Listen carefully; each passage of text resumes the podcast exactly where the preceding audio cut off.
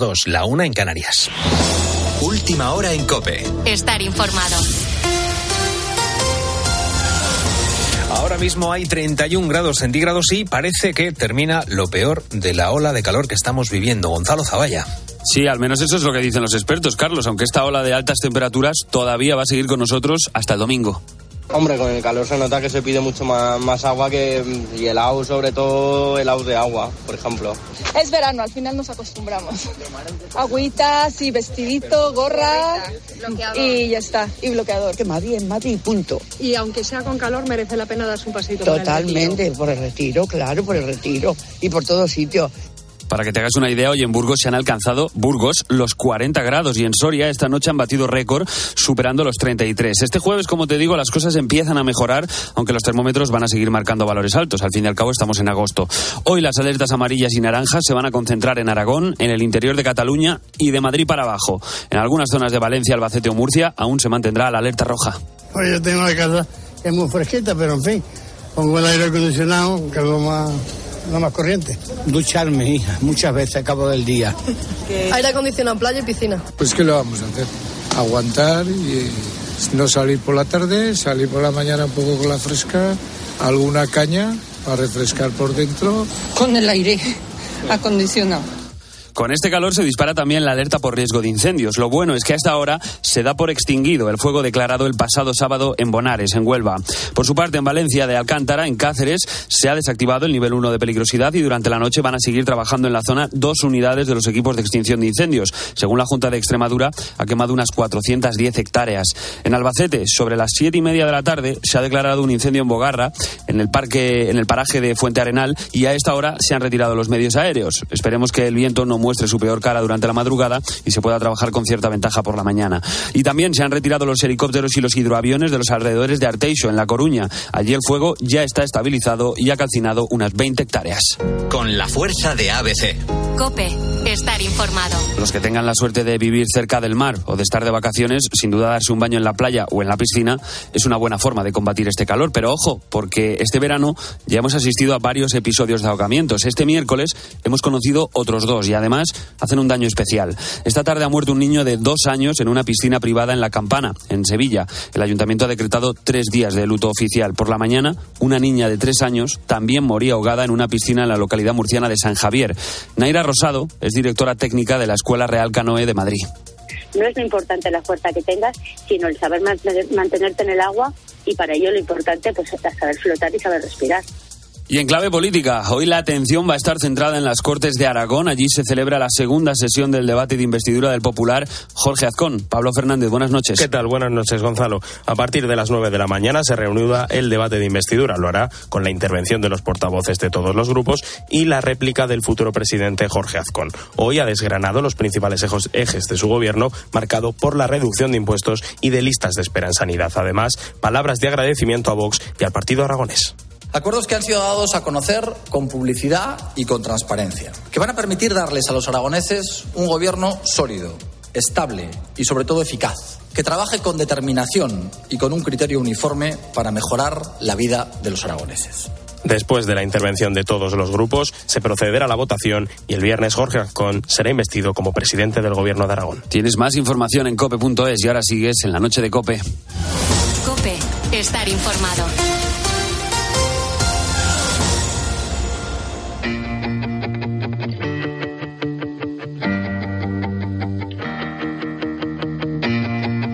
La noche. Beatriz Pérez Otín. Cope, estar informado.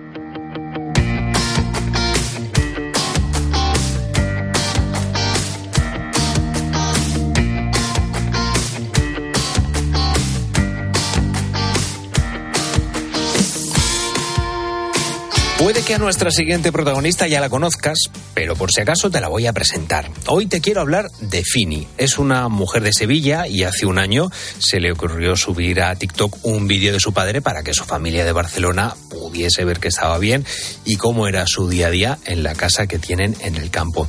Su cuenta no era nada conocida, apenas tenían seguidores y lo hizo pues de una manera íntima, familiar, pero de repente cuando volvió a entrar en TikTok, se llevó una gran sorpresa. Su vídeo tenía más de un millón y medio de visualizaciones. ¿Tú cómo te llamas de verdad? Enrique, No, ¿cómo te llamas, papá? De verdad, de verdad, ¿cómo te llamas? Manuel, ¿Qué más? Muy bien, ¿qué más? Navarro, ¿Y cuántos años tienes? Acabas de escuchar a Manuel, el padre de Fini. Lo que no te había contado hasta ahora es que Manuel tiene Alzheimer. El caso es que, bueno, así por pura casualidad, Manuel cautivó a los TikTokers, pero no es el único protagonista de la cuenta de Fini. También sale Rocío, la hermana pequeña que tiene síndrome de Down y que fue precisamente ella, Rocío, la que también quiso colgar sus vídeos en TikTok para que la gente pudiera verla. Así fue como comenzó todo a partir de ese primer vídeo. Lo comenté a mis hermanas y digo, mira, que he puesto un vídeo y digo, "Uy, mira, yo que está teniendo cientos y cientos y miles de visualizaciones. Y mi hermana pequeña, mi hermana Rocío, la chica que tiene síndrome de Down, pues ella se quedó así un poco y me la veo sola en el, en el coche de la casa con su móvil, que le descargó TikTok porque es que es increíble de lista. Se pone allí a grabarse un, un vídeo bailando y no le salía, no se enfocaba bien y me decía, Fili, no me sale, no me sale bien. Digo, ¿tú quieres un vídeo? Es que yo quiero ser famosa igual que papá.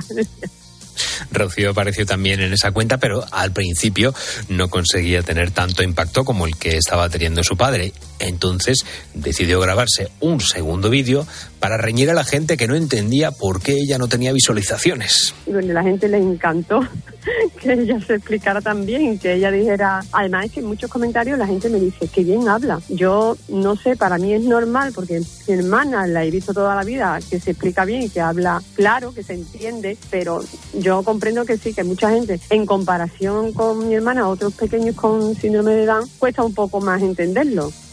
Y esto conquistó a muchísima gente, por lo que consiguió hacerse también viral. Así que después de hablarlo con sus otras hermanas, decidió subir su día a día y mostrar su vida a la gente. Su padre con Alzheimer, su hermana Rocío con síndrome de Down y su madre con movilidad reducida porque tiene huesos de cristal.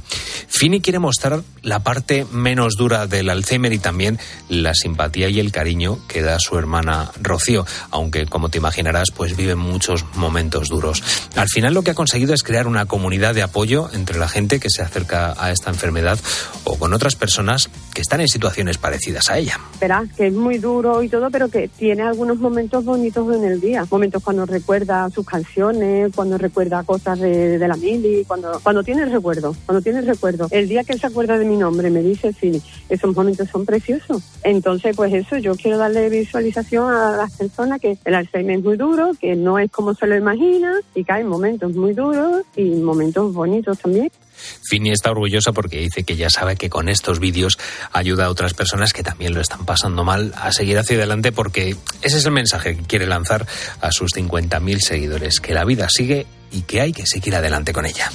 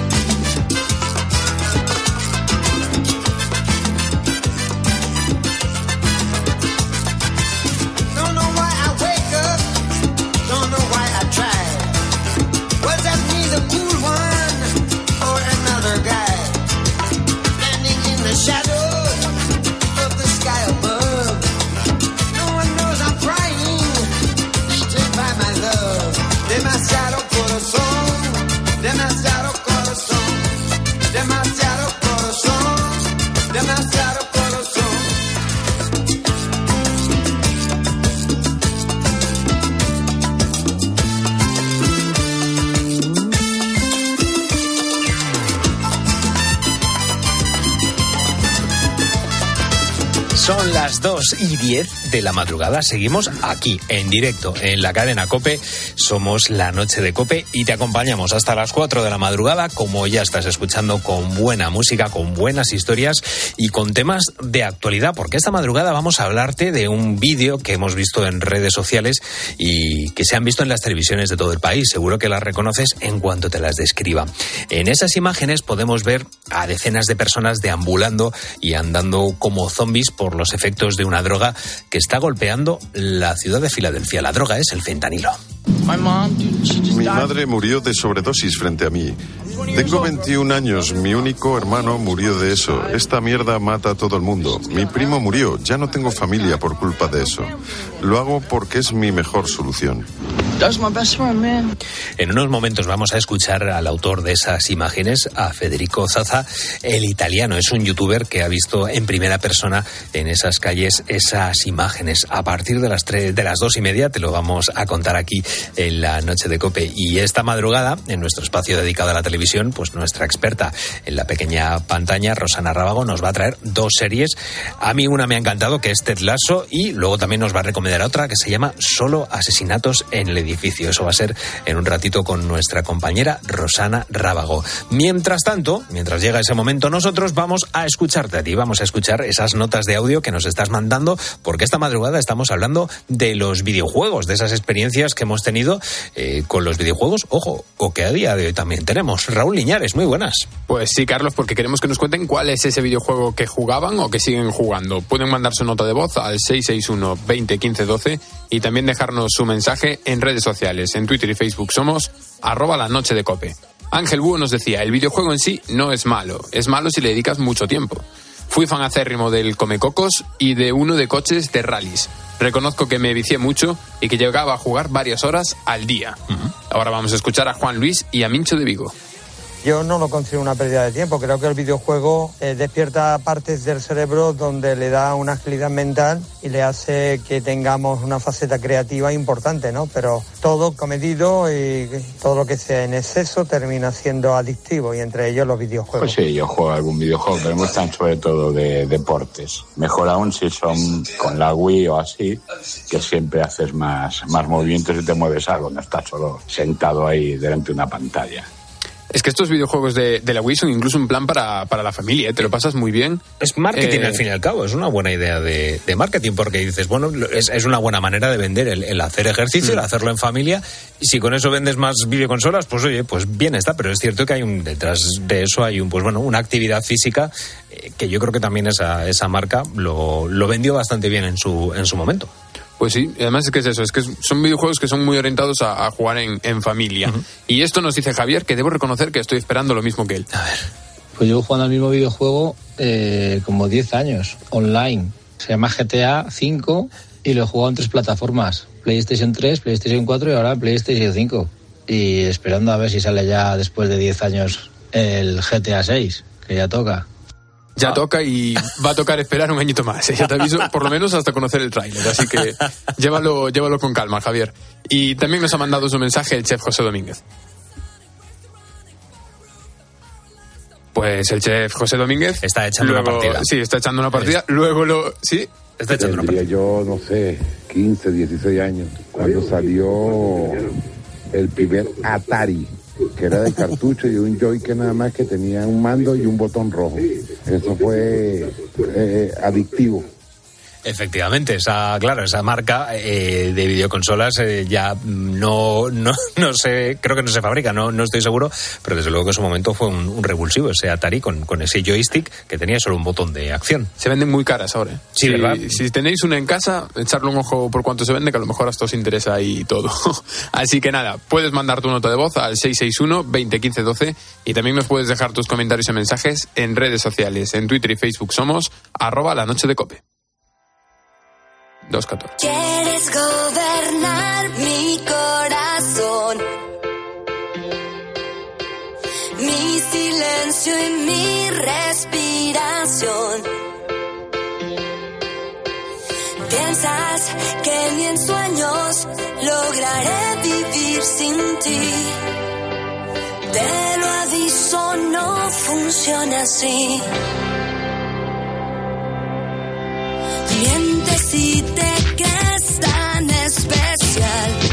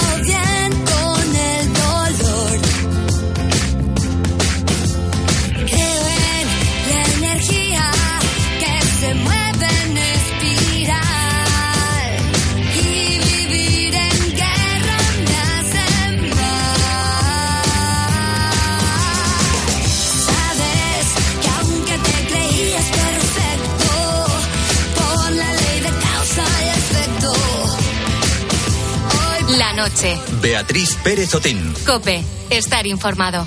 Yo no sé si tú, eh, espero que no, sufres uno de los dolores más complicados que solemos tener en nuestro día a día, las migrañas. Es una de las dolencias más habituales que tenemos los seres humanos y en muchos casos pues nadie encuentra la solución para paliar sus efectos. Es una situación eh, pues totalmente desbordante. Hoy vamos a hablar de este tema en nuestro espacio de salud en la noche de Cope. por una cabeza noble potrillo que justo en la raya afloja al llegar y que al regresar parece decir no olvides hermano vos sabés no hay que jugar Porque no es lo mismo un dolor de cabeza ocasional que una migraña. Y hoy en la noche de COPE vamos a conocer más sobre esta dolencia tan común entre la población mundial. Para ello, pues como siempre, damos la bienvenida una semana más al doctor Darío Fernández, médico de familia, psicólogo clínico y exprofesor de la Facultad de Psicología de la Universidad Complutense de Madrid. Darío, buenas noches. Buenas noches, Carlos. ¿Te duele la cabeza ahora mismo? Pues ahora mismo, afortunadamente, no. Menos mal, menos mal. Eh, ¿Por qué se produce el dolor de, de cabeza? ¿Qué es lo que lo produce? Pues sí, es injusto que un órgano tan importante como la cabeza de tantos dolores de cabeza, pues Sí, se, se produce porque em, está lleno de receptores sensoriales, la cabeza, desde el cuero cabelludo que lo recubre, los músculos que lo mueven para expresar, hacer nuestras expresiones faciales, el casco óseo que nos protege el cerebro, hasta la misma masa cerebral, todo está lleno de sensaciones dolorosas y muy, eh, muy sensibles a las preocupaciones, a las tensiones ¿eh? y a otros eh, síntomas. Eh, ¿Por qué es tan común el dolor de cabeza? Todos tenemos eh, dolor, no, no digo a diario, pero de vez en cuando. Si tenemos muchos dolores de cabeza malo, eso hay que, hay que revisárselo porque seguramente es que algo no, no va bien en nuestro día a día. Me refiero en cuanto a, a los dolores de cabeza que tenemos con los problemas, no desde el punto de vista fisiológico. Pero ¿por qué es tan común este dolor de cabeza? Bueno, pues hay como si dijéramos dos causas de que nos pueda doler la cabeza. Unas que son causas, una cefalea primaria, porque hay, eh, no sabemos cuál es la causa y reza si un día tiene dolor de cabeza por tener un tipo de cefalea de estas, de que no se sepa cuál es la causa, y otras que son las cefaleas secundarias, porque secundaria a una fiebre, secundaria a un tumor cerebral, secundaria a una hemorragia cerebral, entonces eh, por eso son las causas, o también a veces están producidas por el estrés, por el nerviosismo, por, por- por la ansiedad. Y en estas eh, de que no sabemos cuáles son las causas, ahí entra la migraña la migraña y la cefalea tensional, pero tensional no de tensión arterial, sino tensión de estrés. Ujú, O sea, sí, digamos una somatización que pueda Eso ser, es. que somatizamos en, el, en, en esa cabeza, en esa cabeza, en la cabeza, en la, en la única que tenemos, eh, pues todas esas, esas tensiones. Claro, porque no todas las cefaleas son, son iguales. Estamos diferenciando este- entre esas primarias y secundarias. No sé si hay alguna tipificación más. Bueno, pues eh, ahí las agrupamos todas, ¿no? En- o son por algo o, o no, son, o no son por algo que, que- que nosotros los médicos no sabemos cuáles son, ¿eh? Lo que sí que es cierto es que mm, el lugar donde se produce el dolor de cabeza sí que nos da mucha información Nos del puede tipo, pistas. del tipo de, de- de cefalea. Así si, por ejemplo, el dolor de cabeza se produce alrededor de la nariz, en las fosas nasales, porque tenemos mocos, pues es Ajá. una, una cefalea que es producida por una sinusitis. ¿eh? Cuando es una cefalea que se produce en la mitad de la cabeza, ¿eh? se llama cefalea hemicraneal, ahí estamos hablando ya de unas migrañas. Y cuando es una cefalea que se produce alrededor de uno de los ojos, llamamos cefalea de Horton cefalea en racimos, que se produce en un dolor de cabeza que se acompaña de un lagrimeo de ese ojo, de un enrojecimiento de ese ojo y de un moqueo de ese agujero de la nariz que está debajo, debajo del ojo. Y cuando hay unas cefaleas donde duele, en el- es como si te apretaran toda la cabeza. Los libros antiguos decían dolor en badana del sombrero, ¿no? Como una cinta. que te ¿eh? está es- apretando. Sí, que te está apretando. Esa es una cefalea, cefalea tensional por la tensión nerviosa, por el estrés. Y también hay otra cefalea muy conocida y muy frecuente, que es la que se produce cuando la tensión arterial, ¿eh? la que nos tomamos ahí con las Sí. banquetas, está muy alta y ese duele pues en lo alto de la cabeza, en la, en- en la coronilla de la cabeza. Me ¿no? imagino que ahora mismo toda la audiencia de la noche de Cope está tocándose la cabeza, viendo diferentes partes, Pues a ver es en muy qué importante localizar dónde, porque como digo, todas las cefaleas tienen su querencia por una parte de- del cerebro, así que es importante decirle al médico exactamente dónde nota ese dolor de cabeza.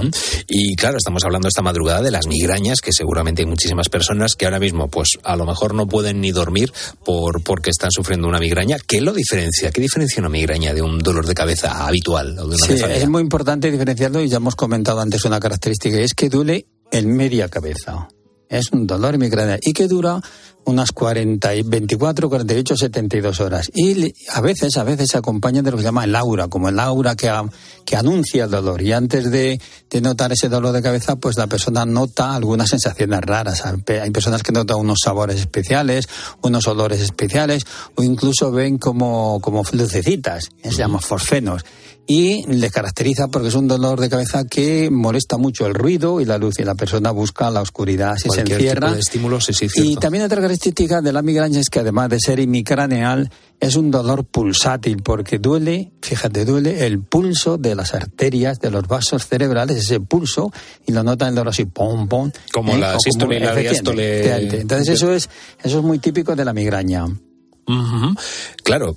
¿Cuándo debemos acudir en el caso? Lo primero, identificar, que podamos nosotros identificar esa, esa migraña, pero claro, ¿cuándo debemos acudir al, al médico? Porque para que nos duele la cabeza, pues bueno, normalmente directamente nos tomamos el paracetamol y ya está. Pero si no se nos pasa, en ese caso, ¿en qué situaciones debemos acudir al, al médico? ¿Cuándo consideraríamos que es urgente acudir al médico por un dolor de Pues cabeza? eh, mira, cuando ese dolor de cabeza no es como el que nos ha dado habitualmente, no es como el de siempre, hay alguna diferencia que nos mosquea, o bien por su intensidad, que es muchísimo más intenso de lo habitual, o, o por su duración, que dura más de lo que habitualmente, y también es importante consultar cuando es una cefalea que despierta por la noche. ¿eh?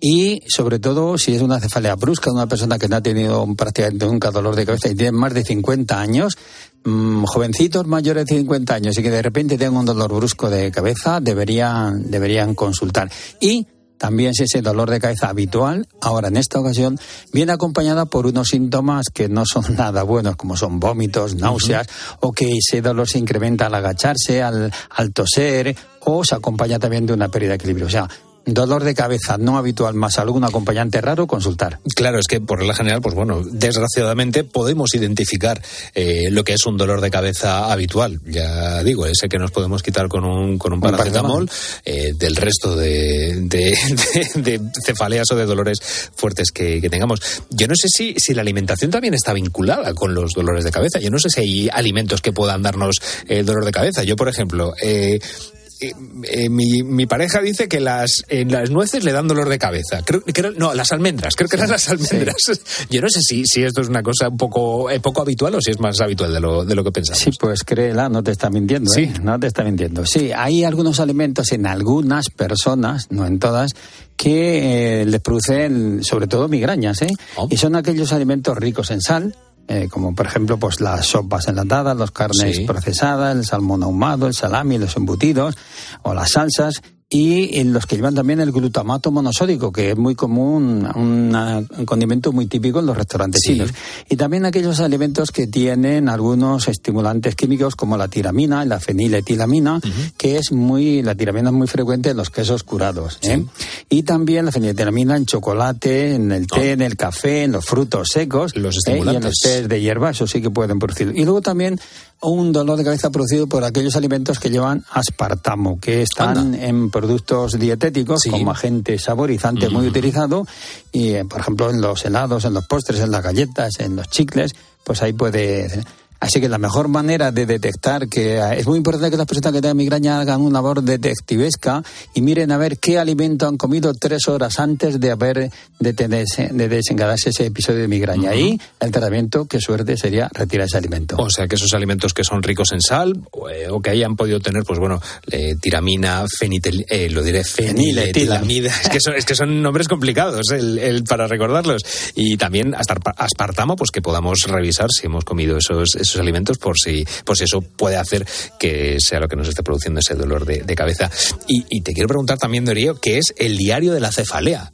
Pues mira, el diario de la consiste en anotar día a día dónde se te produce ese dolor de cabeza, en qué momentos, en qué lugar de la cabeza, después de comer tal cosa, cuánto dura y con qué se alivia. Y ese diario se lo llevas a tu médico y le va a ayudar muchísimo a catalogar, a diagnosticar y a poner apellido a esa cefalea y ponerle, por lo tanto, el tratamiento. Independientemente de que tengamos migraña o no, entiendo. Esto si, Sí. si vemos que estamos Sí, teniendo... Muy importante, muy importante saber si esa migraña tiene aura, como te he dicho antes, esos síntomas que aparecen antes del dolor, o no tiene, porque eso le diferencia y diferencia el tratamiento, incluso el pronóstico. ¿eh? Claro, ¿en qué? Eh, ¿Dónde está el límite? Lógicamente eh, nos lo podemos imaginar, pero claro, ¿cómo se, se valoran esas complicaciones que puede tener un, eh, un dolor de cabeza, una, una migraña? Bueno, eh, normalmente las migrañas eh, tienen pocas complicaciones. Mm, eh, muy pocas veces se surge una complicación, pero sí cuando... Una mayor de la que, Sí. de la que se tiene Bueno, ya al sufrirla, que, sí. que no es poco. Que se- Eh, a sí. lo mejor nos escucha alguien y dice, Jolín, pues tengo yo ahora mismo una migraña que estoy para, para que ni me miren. Y tienen razón los migrañosos porque la migraña incapacita mucho y si te da un episodio de migraña, pues cuenta con un día o dos de baja porque es que no puede, no puedes trabajar, ¿eh? Pero quitando esa complicación, no hay alguna complicación. Es muy raro que las migrañas tengan eh, neurológicas, ¿eh? ¿Y se puede curar? Pues no, la migraña, la migraña no se cura, la migraña si tenemos la suerte de detectar cuáles son los factores que lo provocan y eliminarlos y no, no comer esos alimentos, pues bueno, eh, lo podemos eh, lo podemos controlar. La migraña se trata, no se cura, pero se trata. Y hay, eh, hay medicamentos para prevenir el dolor, para amortiguar el dolor, para que dure menos. Y, y también pues cuando la migraña es muy frecuente, ocurre más de 15 veces al mes, pues hay una medicación crónica que se toma a diario para prevenirla. Bueno, pues vamos a pasar a nuestro consultorio de las preguntas cortas.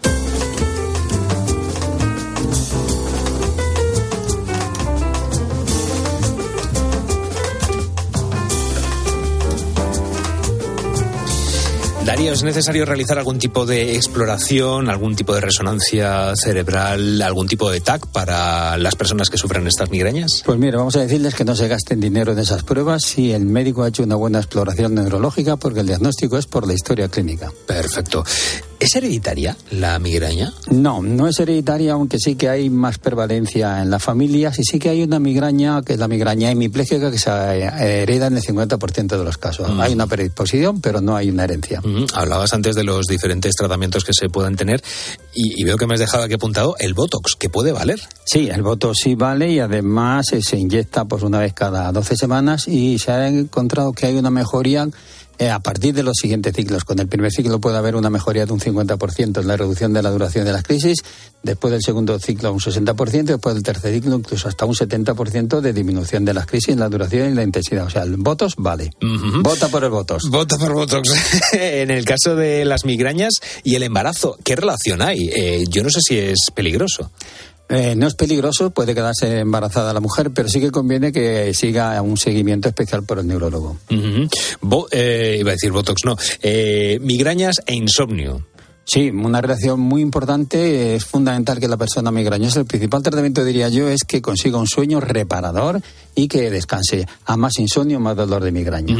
Antes estábamos hablando de los alimentos que sí que podían producirnos dolor de cabeza. ¿Por qué el alcohol nos produce ese dolor de cabeza? Bien, pues el alcohol produce el dolor de cabeza porque produce una vasodilatación en los cerebros y porque contiene histamina. Eh, sobre todo el vino y eh, la cerveza, el whisky, pero decirte que el vodka, eliges alcohol, es el que menos dolor de cabeza Ah, a provocar. Yo te- tenía entendido que las bebidas blancas son las que menos pueden afectar, o sea que, bueno, en este caso, sí. El vodka una excepción. El vodka sí que puede Eso producirnos es. menos, menos complicaciones. Bueno, pues Darío Fernández, muchísimas gracias por contarnos, por, bueno, por intentar quitarnos ese dolor de cabeza que nos puede producir las migrañas. Y nada, dentro de siete días te encontramos. ¿En qué redes sociales te puede encontrar la gente? Bueno, pues en www.doctordarío.com, ahí pueden hacerme las preguntas que crean convenientes sobre sobre este tema o el que les preocupe. Genial. podamos hablar aquí, pues que nos propongan temas, ¿no? Eso es, que nos propongan todos los eh, buitos los temas que, que vean necesarios, que seguramente que a estas horas de la madrugada pues habrá muchas personas que agradecen la opinión de un doctor como Darío Fernández,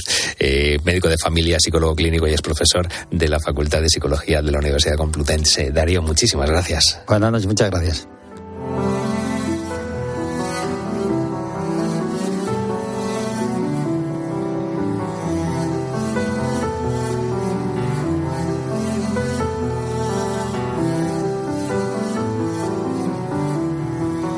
La noche. Beatriz Pérez Otín. Cope. Estar informado. Cada mañana en la radio, el dato y lo que significa. ¿Por qué hay que atender ese dato? Todos los contratos fijos discontinuos, que es la figura que ha sustituido los antiguos contratos temporales. De lunes a viernes, desde las 6 de la mañana, Herrera en Cope, con Carlos Herrera.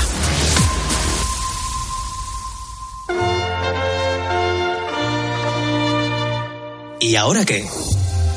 Ahora, Máster Universitario en Radio COPE, organizado por la Fundación COPE y la Universidad San Pablo CEU, con un año de prácticas remuneradas. Porque la radio en la que crees es la radio que te lleva donde está la noticia y en la que contarás tus propias historias junto a los comunicadores más escuchados. A esta hora repasamos claves informativas. Este edificio es la suma de un montón de historias. ¿Cuánto?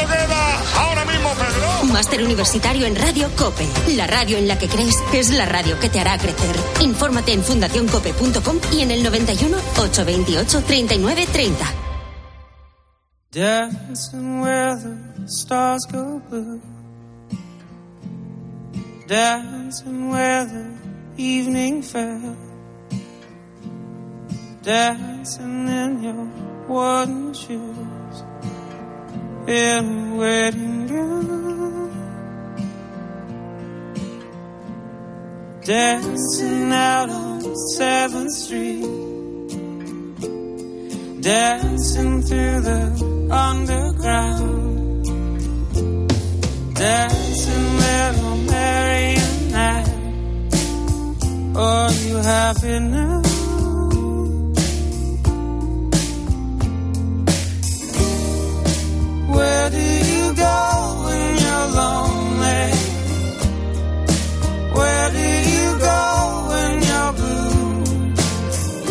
2 y 33 de la madrugada seguimos en directo en la noche de Cope y yo estoy convencido que en las últimas semanas has visto en la televisión, has visto en redes sociales imágenes de personas que están vagando por las calles de Filadelfia en Estados Unidos. Los vídeos son impactantes porque se pueden ver, bueno, una imagen que, que asusta por completo. Son personas andando como zombies, con espasmos, con convulsiones. Algunos están tirados por la calle y todo esto está producido por una droga, el fentanilo. Créeme que cuando lo ves en pantalla es impactante, pero cuando caminas entre ellos es algo que te cambia literalmente la vida.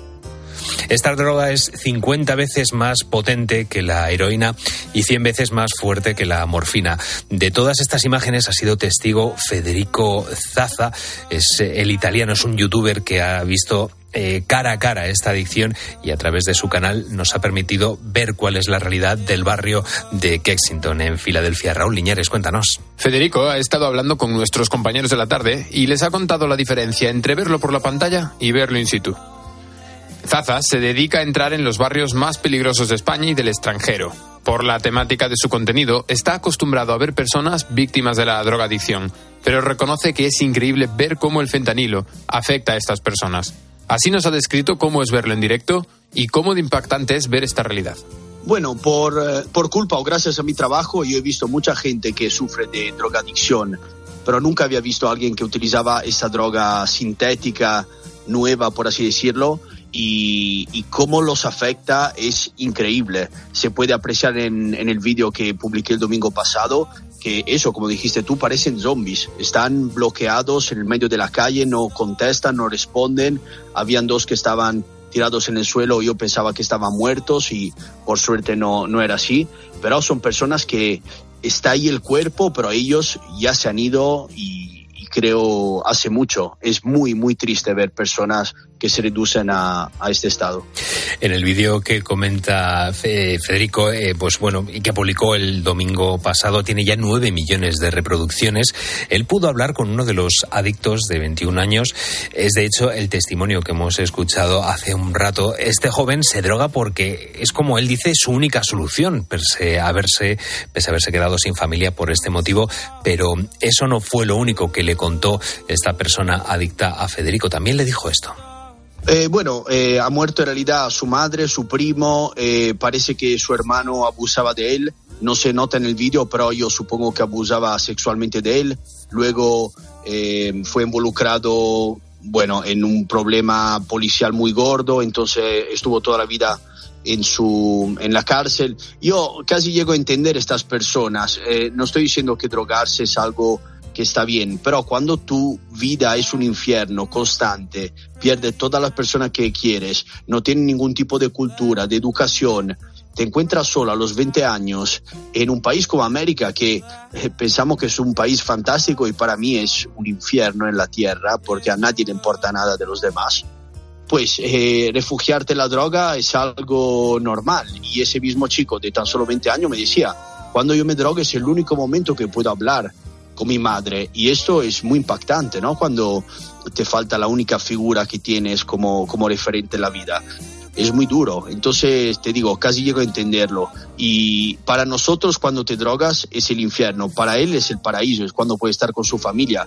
Es cuando está consciente, cuando no se droga, el verdadero infierno.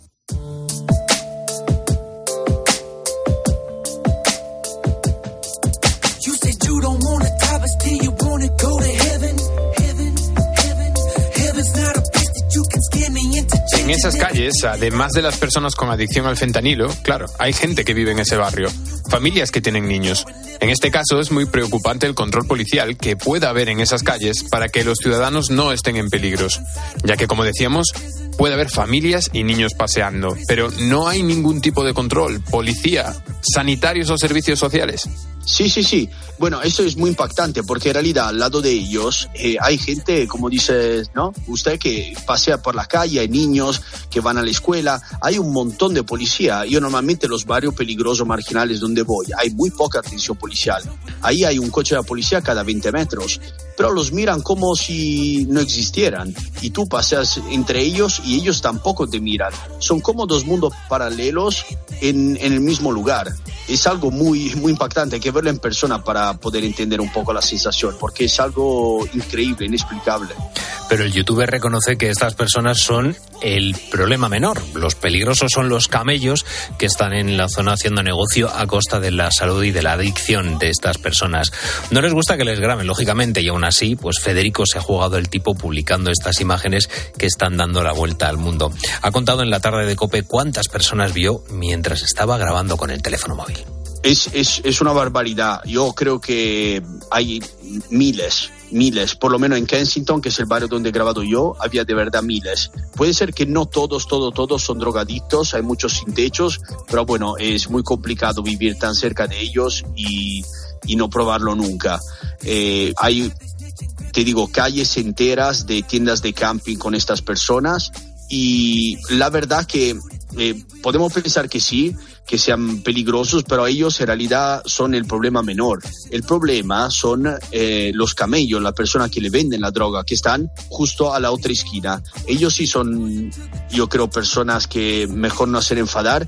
Yo tenía miedo eh, de, de, ellos, que estaban con pasamontaña gritándome cosas y, y mirándome mal. Los, la persona que sufren de dro drogadicción no tiene ningún interés en hacer daño a los demás. Eh, simplemente están ahí haciendo sus cosas y, y, es impactante porque tú tienes obviamente que mirar dónde caminas porque te puedes pinchar en cualquier esquina de ese barrio hay 40, 50 jeringuillas.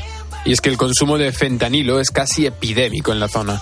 Como ha contado Zaza, la situación se extendió a raíz de la pandemia y se está convirtiendo en un auténtico problema para la ciudadanía y para la convivencia en las calles, porque al fin y al cabo es un problema de salud pública que debería ser atajado por las autoridades.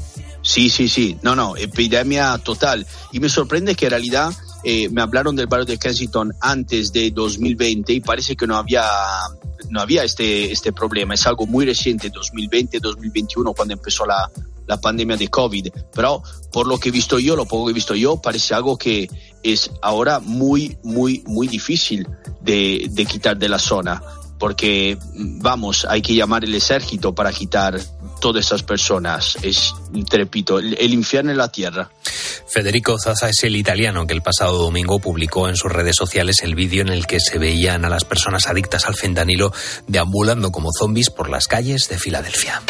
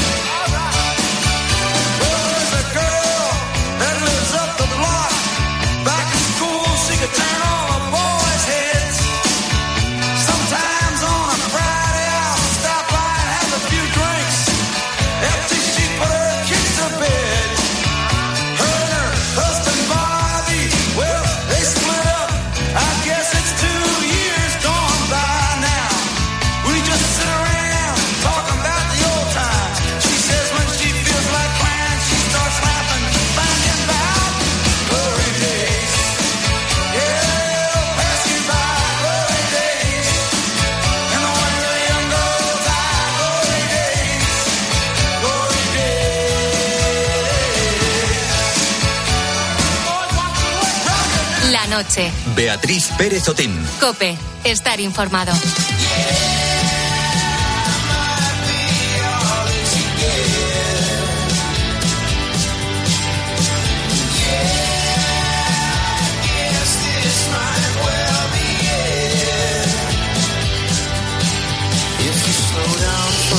Y antes de terminar el programa de hoy llega el momento de dedicaros, mm, dedicar unos minutitos a la pequeña pantalla. Y pues bueno, no puedo ocultar, queridos búhos, que hoy estoy muy contento porque por fin vamos a hablar de una serie cuyo eje central es positivo, es una de las series eh, con las que te reconcilias con la vida y es Ted Lasso, que además es una serie que he tenido la oportunidad de ver, o sea que hoy voy a hablar de tú a tú con Rosana Rábago. Justo después vamos a viajar a Nueva York y vamos a visitar el Arconia, que es una antigua construcción que los amantes de solo asesinatos en el edificio conocen bien. No viajaremos solos porque cada noche de jueves nos va a acompañar como esta aventura manda, nuestra experta en la pequeña pantalla, Rosana Rábago, que nos vuelve a traer un 2 por 1 Rosana, muy buenas noches, ¿qué tal estás? Hola, muy buenas noches, Carlos. Pues sí, al final ha llegado tu momento y tal y como te prometí la semana pasada, hoy vamos a hablar de Ted Lasso. Y si te soy sincera, no sé si darte las gracias por recomendármela o, o regañarte un poquito por hacerlo. ¿Pero por qué? Porque es una serie maravillosa. A ver, esto es sencillo. Tú sabes que yo soy seriéfila por naturaleza. Ya. Entonces me he visto las dos primeras temporadas en poco más de cuatro días. Y también te digo que tengo una vida. Ya, Pero claro. Te tenías, tenías. Ahora ya ahí la ha monopolizado Sí. Ted Lasso. La ha monopolizado Ted Lasso. De hecho, te voy a confesar una cosa que me dolió en el alma. Me perdí el Grand Prix porque se me olvidó porque estaba viendo Ted Lasso. Pues verás, verás, además que, que mañana tenemos a un invitado muy, muy especial en la noche de Cope, como se lo cuente, se va, solamente adelanto eso, que, que tiene que ver con el, con el Grand Prix. Si le digo que te lo has perdido por ver Ted Lasso, se va a enfadar seguro, pero bueno, no, no le Contigo, nada. no conmigo. No fui yo quien la recomendó.